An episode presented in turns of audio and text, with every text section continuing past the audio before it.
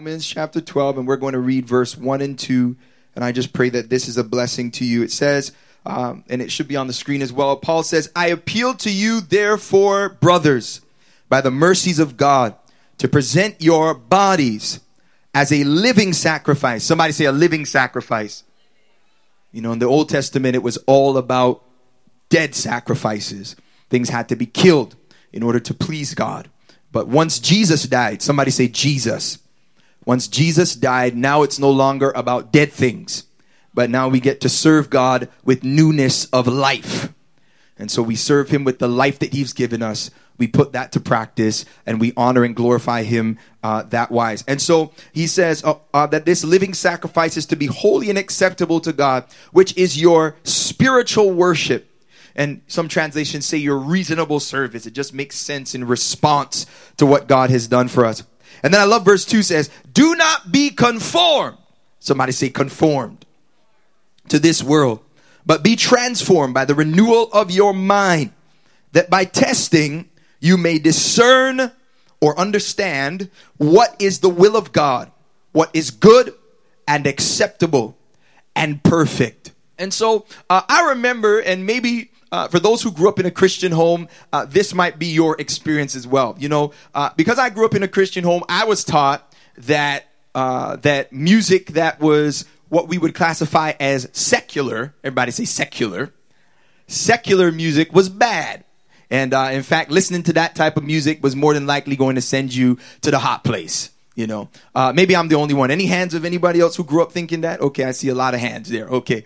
And so, you know, so for me, I used to have to sneak to try to act, you know, like I was listening to gospel music and or something Christian, and I'd be like, "Take me to the king," when I'm listening to something completely different in my ears, like, "Oh."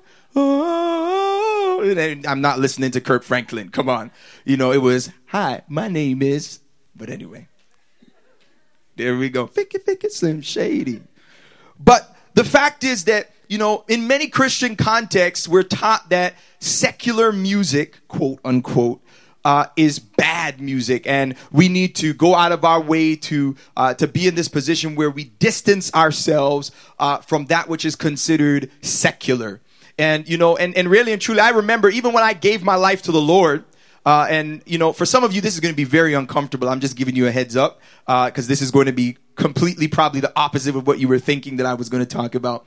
Uh, because you know, I remember when I got saved, I was told, you know, because of this thought process and how I grew up, that all of my secular music, I had a whole bunch of CDs. Remember when we used to use CDs? You remember, remember those books of CDs with all the plastic sleeves? You know, and I remember, so I just gave somebody a throwback, like you know, and I remember like just going in that and just breaking all of my CDs. I'm like, this is for you, Jesus. Break. Wu Tang, hey, I hate you. Pink. Jill Scott, bun you. Drink. You know, and just breaking all this stuff and just throwing them away. And uh, that may have been of some of your experiences as well. And then you find like ministries, and I'm not going to call any names out, uh, but there are ministries that are like are dedicated, you know, to going and exposing the spirit behind the music and all of this stuff. And granted, I'm not going to lie, and I'm not going to say that there is not um, there are not ill motives behind a lot of the music that we listen to today. However, I will say that the church has demonized music uh, to a place, and we've classified so many things as secular, or as if God cannot use them, or if as if they are false representations of what is taking place in our world today. And consequently, we have become to the place where we are not as effective as we're supposed to be in ministry. Are you with me this morning? Can I just make some, can I just make some statements? We as a church have become to the place where most Christians have a separatist mentality. Somebody say separatist. And what I mean by this is the fact that we think that now that we're saved, we're supposed to separate ourselves from the world. However, the Bible, if I can just preach and just help you to understand, uh, the Bible does not call us to be have a separatist mentality. The Bible calls us to separate from sin, not the world. What do you mean by this? What do you mean by this? Realize, realize, realize and understand that a separatist mentality is the antithesis of the gospel. the antithesis, antithesis meaning the complete opposite meaning of what the gospel is about. The gospel itself, it embodies the fact that God left heaven and came into the world. Somebody say into the world. Jesus was so down to earth that he came down to earth and put on flesh. Are you with me this morning? And incarnated into our context and didn't run away from the culture, but engaged the culture. He didn't separate himself from the people, he separated himself from the sin. And Christians, we need to get to the place where we lose. If I could just teach you just one or two seconds, I just feel this thing. It's getting good to me. Uh, because, you know, you know, we have to get to the place where we understand how to, how to, to live in that balance where we are, like the text said today, he says, we are supposed to be living sacrifices. Meaning that our life is dedicated to reaching people who are aside from God who have not yet come to the place where they have experienced the love and the grace of Jesus. The only way we can do that is by living in the world. But even though we're in the world, note verse 2 it declares and says, Don't be conformed to this world. So the difference, there's a difference between being in the world and being conformed to the world. And many of us, we walk in a spirit of fear as if we don't have the Holy Ghost. Come on, somebody. Uh, that, that, that like the Holy Ghost came into, you know, th- that's why Paul tells Timothy, for God has not given us a spirit of fear. Pastor Drew, don't you understand that if I'm in the world, you know, there's spirits in the world and they're going to jump off on me. And I'm just, and we just walking like little leaves in the wind, just shaking, just walking like little wusses, scared. Don't you know that greater is he that is in you? First John chapter 4 verse 4, than he he that is in the world, and that if Jesus could leave heaven and come to the earth, then we have to be individuals that are not scared of the world. Come on, somebody, but we're willing to go into the world and engage culture. Somebody say engage engage culture. You know, there's some people who feel this way, you know, and they talk about the fact that, well, the Bible says avoid the very appearance of evil. So if you're telling me to do this, I'm supposed to avoid the very appearance of evil. So I'm going to be in my nice little Christian club over here and I'm just going to yell at all the sinners across from my Jesus island. I'm going to yell at them and I'm going to expect for them to change. Come on, somebody. And that's not what God has called us to do. God has called us to be engagers of culture, which means that we are educated and we are cognizant of what is happening around us. Hello, somebody. And so this is the fact that scripture that first, uh, first Thessalonians 522 that says avoid the appearance of evil. We actually misquote that. That's not what he's saying. He's like, you know, you know, because you're thinking it's saying you don't want to hang out with that person because, you know, they're evil and you don't want to appear evil too, you know, and that's the way way. Jesus doesn't agree with you. I'm sorry. I just want to throw you a surprise party because we find uh, that that number one, that text actually more accurately uh, translated is avoid every form of evil. In other words, don't conform to the world. It's not saying don't put yourself in a position where you uh, where you may look evil to others or where it may look like you're engaged in things that are evil. Can I help you? Look at this, man. Matthew chapter 9. I came to mess with your with your whole culture today. I just came to just just jack it up because we need to position ourselves to be more effective. In Matthew chapter 9, we find in Matthew chapter 9 uh, verse verse 10 if you will through 13, it says, "And Jesus reclined at the table in the house. Behold, many tax collectors which were considered people that were completely out of their rockers. They were like the the sinners of sinners." He says, "Many tax collectors, watch this, uh, and sinners came and were reclining with Jesus and his disciples. So, yo, they were on the chill beat. They were chilling hard together. Jesus and these people that were considered that they were, should have been rejected, that they were considered that they should have been aside. Jesus was chilling hard with these people. And look at what it says in the text. They're reclining. So he's not just sitting there in the in the in the judgment seat. No, they're reclining, child. They're like they just leaned. They just, he, he's there on a lean back flow. That's what's taking place. And it says, look, it says, look at the, look at the religious people. And this is where we usually fall. Uh, verse 11. And when the Pharisees saw this, they said to his disciples, why does your teacher eat with tax collectors and sinners? But when they heard it, he said, those who are well have no need of a physician, but those who are sick. Go and learn what this means. I desire mercy, not sacrifice. For I came to call the right, not the righteous, but sinners. So he's saying, look, Jesus was in a position where religious folk were looking and they're saying, hold up a minute. Why is this dude hanging out with sinners? Why is this dude in a position? He, he was, he was having the appearance of evil. In fact, you know, in, in, in, in, uh, in chapter 11 of Matthew, uh, verse 19, look at what it says here, if you will. It says, uh, the son of man came eating and drinking and they say, look at him, a glutton and a drunkard, a friend of tax collectors and sinners, yet wisdom is justified by her deeds. So they looked at Jesus and they said, this dude is a drunkard because he, I see him in the context of, he was in the places that we would consider bars today today. And he was hanging out in those sorts of contexts and he was with people in their context. And so they're looking at him and saying, he must be one of them because he was hanging out with them and getting into their circle. Man, who am I talking to this morning? God did not call you to be a separatist. As a Christian, God did not call you to be so heavenly minded that all you do is stay in your room for 24 hours on your face. You talk, somebody call you, I'm praying, I'm praying. I can't talk to you right now. The house is burning down. I'm praying right now. I'm sorry. I can't come to the phone. Your voicemail, you put that thing on the voicemail talking about Call me back in 10 minutes. Ikabosha.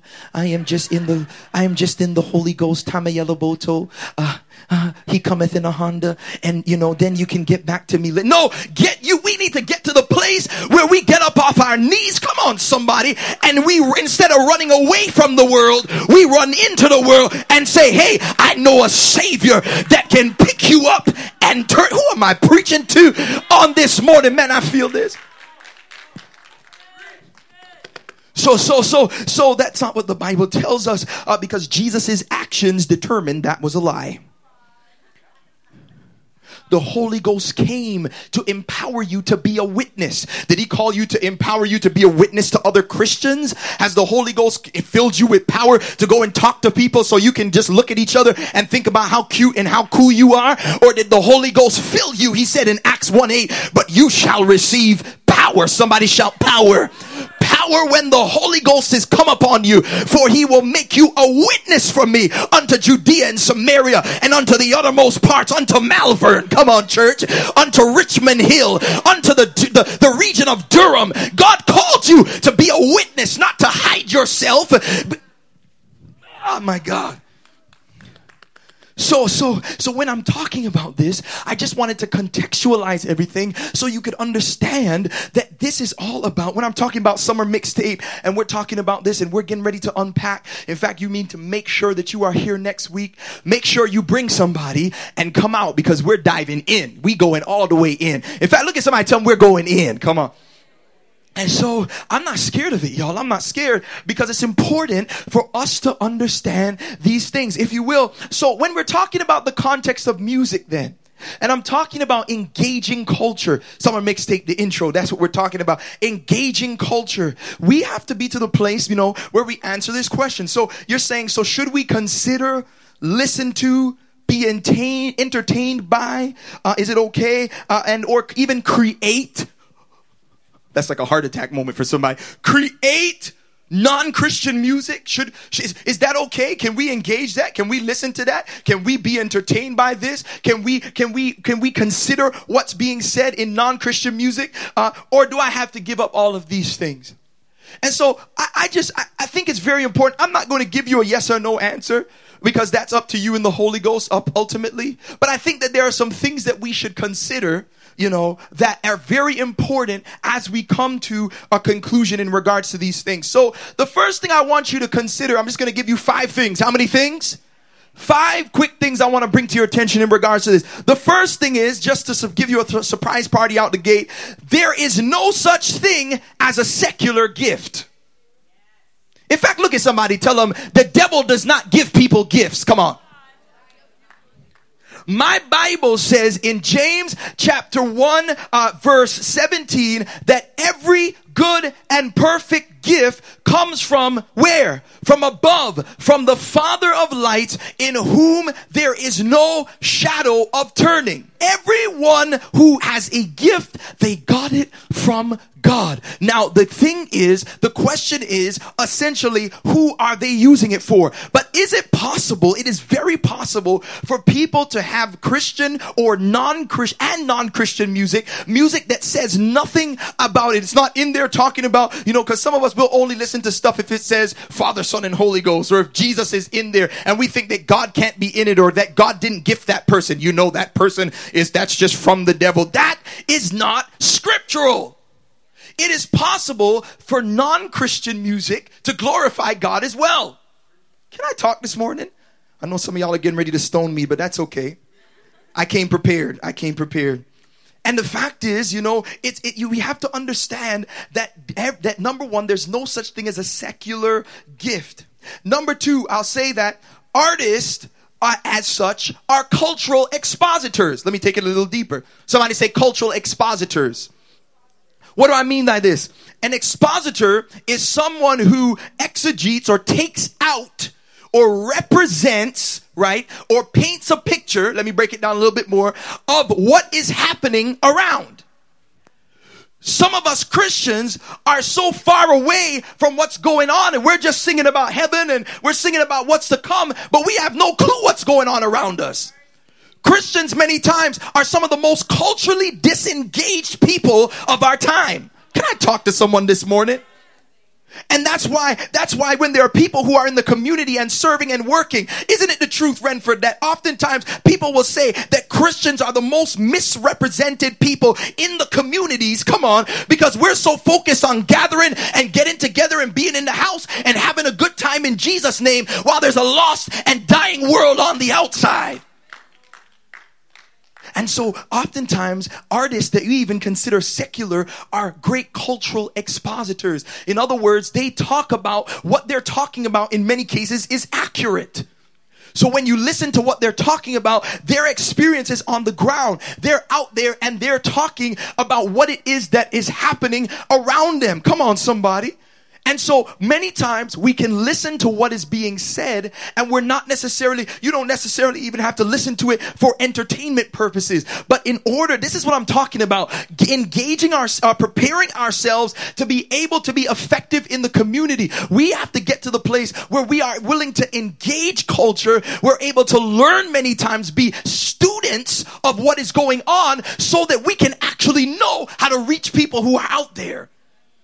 When I go out fishing, I don't just go out, you know, and one of my one of my best friends, Robert Trice, he is a he is a man's man. I mean, he's out there all the time. He is hunting, he's hiding in trees, uh, you know, on some stuff like you know, waiting for like 20 minutes to just get a shot, you know, like he's he is he is serious. And even when it comes to fishing, Robert will never go out. How many of you uh, fish in here? Is there anybody that fishes in here? Okay, uh, I see you reaching. Okay, okay, a little bit. I got you. So when you go out fishing, I'm not like, you know what? I'm going to grab this Mars bar and I'm going to put it on the end of this hook and we're going to just cast this Mars bar out and we're just going to just wait and see what happens. How many fish you think you finna catch with a, with a Mars bar? Zero. And that's the way that Christians act. We go out there and we try to just throw anything out and we wonder, why is nobody coming to the Lord? How can we get the young people? Come on, somebody. Have you ever heard those questions? How are we going to reach the, it's because you don't even know what the young people are going through. You don't even know what's happening in the community. Come on, somebody. Because a lot of the music that's out there, it actually, these guys are, and girls are cultural expositors. They, they give us a representation of what's happening. And even, I'll even say this, even if you pay attention, I'm not telling you to go out and listen to music that's talking about shooting up people and all this stuff and bob your head to it and enjoy it. But I'm saying that we have to be engaged to the place where we know what, we have our ear to the ground and we know what's going on and we hear what's going on because even that music tells us what's happening in our community. It tells us where people's minds are at. It tells us where where their where their hearts are uh, in this moment. And I love this, man. I'm telling you, it's in the Bible, y'all. It's in the Bible. Uh, in fact, go to go to Acts chapter 17. The scripture will be on there. Acts chapter 17, verse 16. Uh, if you have your Bible, go with me there uh, or follow along on the screen. And I love this so much And you know, and, and again, you know, this might be uncomfortable for some of you, but that's okay because I want to help you put to help push you into effectiveness. Serve City is not going to be the average church. Can I just declare it over this house? It's not, we are not going to be just labeled as another church that just gets together on Sunday and that's all we're about. Whatever we need, we're going to do whatever we need to do to position ourselves to be effective here, especially in this community that has the highest concentration of young people in all of Canada.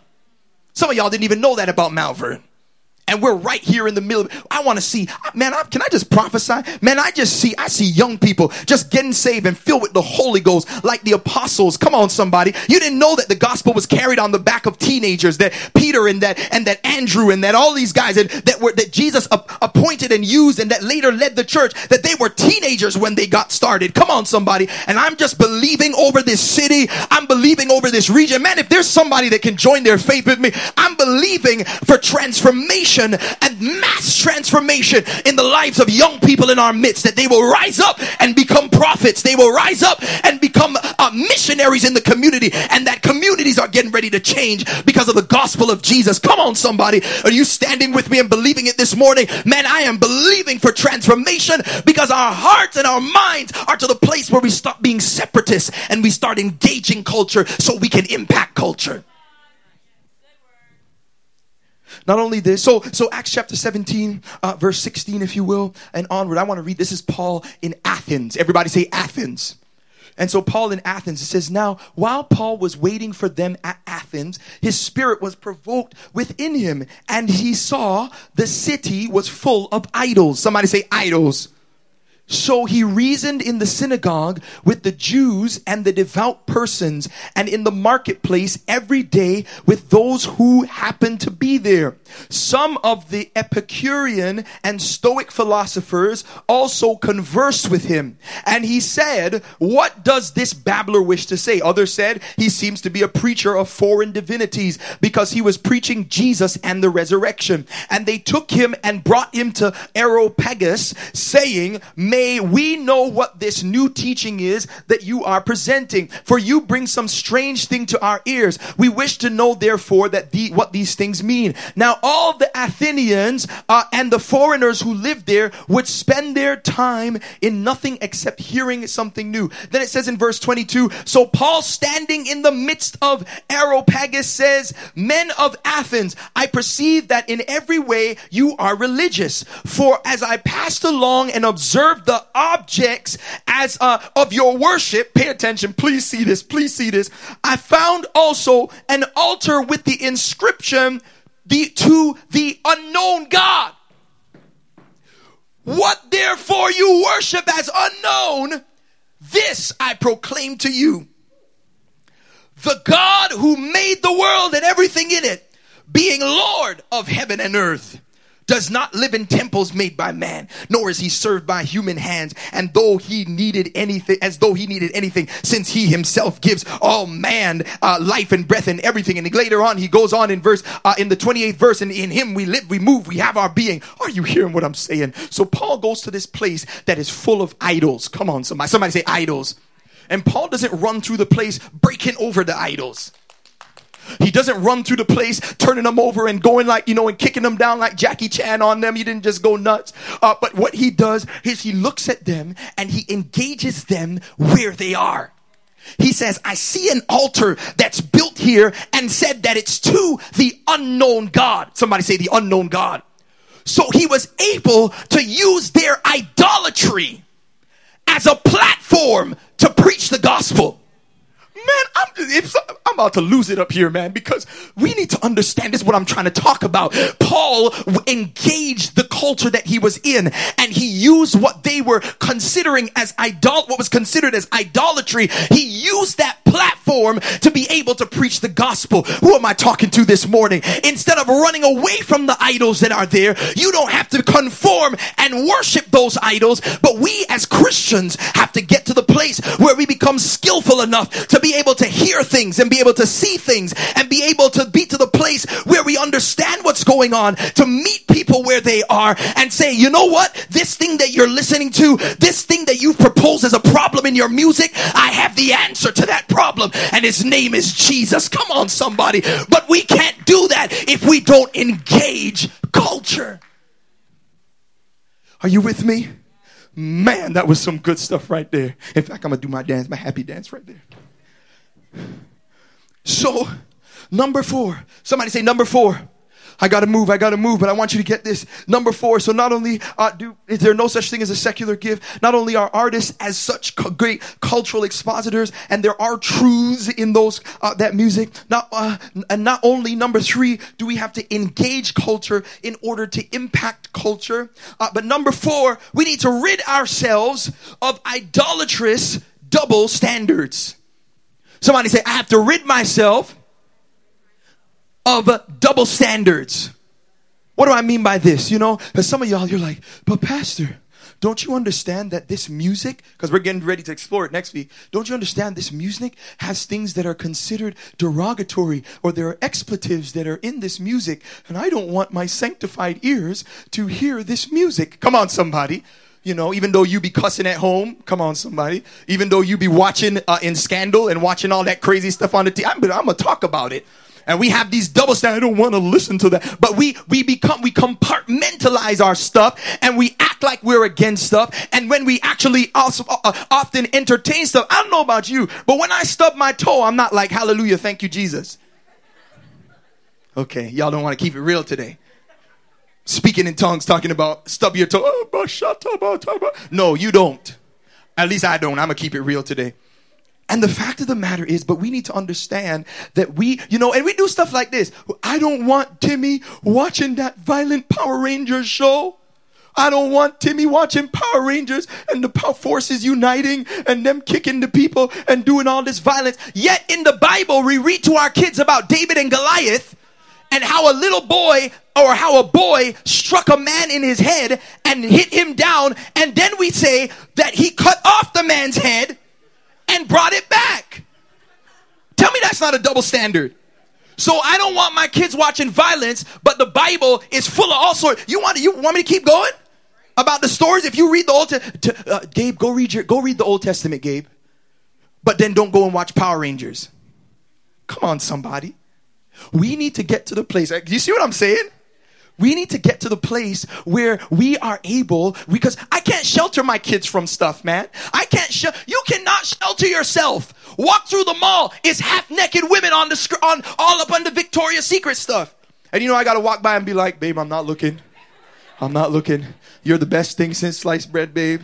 You know, you can't shelter your stuff because you're yourself because we are in this world. I remember one time I came home. My son, uh, my son was my my son Gabe. You know, I picked him up from school, and we came out of school, and you know, and and we're walking down the street. I'm going. He's we we we're gonna go meet his uh, mom at the car, and we're on the way to the car. And and Gabe Gabe looks at me, and Gabe says, he says, Dad, he's like, uh, he's like, oh f, I forgot my lunch in school, and child Man, that West Indian came out so fast. I was like, boy, what did you say? And he said, and he repeated it. He said, Oh, F, I forgot my lunch at school. And how old was Gabe at that time? He was five years old. I'm like, what in the world is my five? He didn't hear that at our house. And so I asked him, you know what? The West Indian, obviously, my dad, I would have been, I would have been, the next thing would have been, we are scheduling Andrew's homegoing service. It's going to be next Thursday at uh, because you know how how kids how west indian parents and how parents in general act towards that. But instead i i realized that when he was saying it he didn't understand what he was saying. So i asked him I'm like gabe what does that mean? He's like i don't know uh, and i'm just gonna say billy said it and i heard him say it and he used it like that so i use it like that and so you know what? You know, traditionally we would beat the kids and we say, no, don't do, no. You cannot shelter your kids from stuff that's out there. You can't shelter them from the songs that are out there and what's happening. But what we can do, come on, is train them up in the way they should go that when they get old they won't depart from it i can't shelter you but i can i can educate you about what's going on so you know what i did some of y'all might not like me for this But I sat him down on the bed. and I said, "Listen, son, these are the these are the that word means this, and there are so there are other words." And I went and I listed out all the other words that you're going to probably hear uh, in this in the in the school, and you're going to hear your friends say these things. But you know, because of where you are, at, you're not allowed to say these words because it's offensive to people who are around you, and it's offensive to your teachers. You'll get in trouble. And I explained to him why he shouldn't say this, as opposed to just saying, "You know what, son? When you hear these things, block your ears and look like you're super Christian." And that's what many of us do and why we're ineffective. Come on, somebody. God hasn't called you to walk around with earplugs in your ears, acting like you don't see and hear. We've got to understand what's going on. We got to be able to be in the world and engage what's happening and be able to have an answer for the stuff that is truth that is often being put out there as to what's happening in our culture. Are you with me this morning? Whew. You know what? I mean, some of us, we if we really thought about what was happening in the Bible, it was a lot of strong words in the Bible, y'all. And some of us, we don't understand, you know, uh, you know, it, we don't understand, and this is why we act the way that we do. You know, Jesus didn't call you to be sheltered, man. He called you to be woke. And that's the bottom line. And so we need to understand, look, um, uh, you know, there's a lot of strong words. For example, so I say, for example, for example, uh, in Philippians chapter 3, verse 8, we find where the apostle Paul, and we don't catch these things because obviously the New Testament was written in Greek, uh, and the Bible was written in Aramaic, Hebrew, and Greek. These three languages, and uh, one of them was Greek. This is Greek that Paul is speaking in this moment. And he says that in comparison to Christ, he says, everything in comparison to Christ, I count it as dung. Some translations say rubbish, rather. Somebody say dung. So he says, Indeed, I count everything as loss because of the surpassing worth of knowing Christ Jesus my Lord. For his sake, I have suffered the loss of all things and count them as dung or rubbish. And, you know, uh, so he's saying, in comparison to everything that I've lost, in comparison to now what I have in Christ, so in order for him, for us to understand what he was saying, he uses the Greek word skubalon. Everybody say skubalon. Now, skubalon is what we would use to say skubalon happens. I just stepped in a pile of skubalon. Come on, somebody. We would be like, you stub your toe, oh, skubalon. That's the extent of the word that Paul uses in that text. He's using a strong word to show the extremity of, of the comparison between what he's lost and what he now has in Christ. And to understand this, you look at Paul's life and look at everything that he was and, and, and the classification and the qualifications and the, the rank and the title that he had. He says, I count all of that as skubalon in comparison to Christ. Are you with me this morning? And so we have to understand, man, there is a difference between cursing and uh, cursing and swearing and strong language. Strong language is around us, and strong language is used to exclaim things. It's used to make things clear. But there's a difference between strong language and cursing and swearing. Someone say there's a difference. You know, we grew up and we hear you're not supposed to swear and you're not supposed to curse and we don't realize what those things actually means. Jesus is saying in context when he says these things in Matthew chapter, uh, in Matthew, for example, chapter 5, verse 33 through 37, or, uh, or Romans chapter 12, verse 14, he's talking about our interactions with people. And he's talking about our interaction with God. He's saying, if you say, he says, he ends up saying, let your yes be yes and your no be no. So don't say, I swear that I'm going to do this next week. That is unscriptural we say, I'm going to do this or I'm not going to do it. And many of us, we, I swear to, I don't even want to say it, but I swear to, to, to, to God that I'm going to do this or that. That is sin. There's a difference between that swearing and cursing. You know what cursing is? It's when you curse somebody, when you say horrible things, you blankety blanker. When you're being offensive to someone else or you're cursing them, you're never, you're nothing but a pile of. You are never going to amend to anything but when we oftentimes say things like this, parents do to their children, swearing, cursing, that's biblically what he's talking about. It's the diff- there's a difference between strong language, cursing, and swearing. Can I just teach this morning, man? How does that feel? I just love it.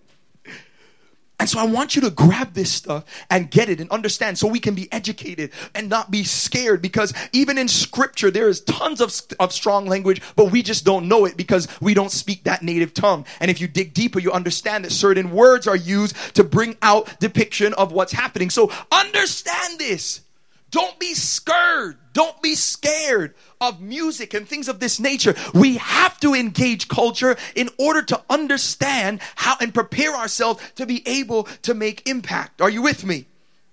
Let me tell you, if you're going to say flipping and friggin' and all those, how many of you know about the veggie curse words? And shite and all of those, you might as well say the word because the heart is the same thing. Are you hearing what I'm saying? You can say flip and have the same heart as the other word. The point is that we have to get out of these, these, these weird religious things that we've made up to make ourselves feel better about ourselves when in actuality, where God has called us to be is to be individuals who are real, number one, and to make sure that we are engaging culture and that we are preparing ourselves to be able to make impact. And so lastly, somebody say lastly, and I got one minute left, so I got to make sure that I close up here. But there's so much more that I would have to say. You know, because you're saying, so then, Pastor, you're you telling me I need to go out and I need to listen to X, Y, and Z? Do I need to go and watch porno to understand that life, that lust is in the world and I need to go and help people? Do I need to listen to people talking about they're shooting people up? And th- no, that's not my point. What I'm saying is, however, that you need to be, we need to be to, to the place where we are responsible with the gift of, uh, of access to all that we have today that God has given us. We need to be responsible with it, with it. For some of us, music is idolatry, and you might need to put music aside and you can't deal with music because it's an idol for you. Just like with alcohol, there's some, you know, the Bible doesn't teach that alcohol is sin. It te- teaches that alcohol abuse is sin. And for some of us, you can't handle alcohol because of the alcoholism that's in your line and in your life. And you know that if you take that one drink, it's going to trigger something off from your past life or for some, for something that has been in you. Or it, you can't drink around certain people and you need to give up that liberty because it will impact negatively people in your circle of influence. So am I telling you to go out there and drop F bombs and to cuss and do all this stuff in front? No, I'm not saying that. I'm saying essentially you need to be led by the Spirit. Write down Romans chapter 14 and read Romans chapter 14 when you go home, that whole chapter. With Paul unpacks it, he makes it clear that we have to be responsible. That's our goal. Responsible as Christians and be spirit led. I would challenge you to engage culture. Listen to music. Hear what's out there. Unpack it. See what people are saying. Don't be scared. You're not going to go to hell for hearing strong language. That's not biblical. But make sure that you guard your heart and your mind and that you ask the Holy Spirit to give you the ability to decipher between what's right and wrong, and He will give you the ability to be in the world, but not to be conformed to the world.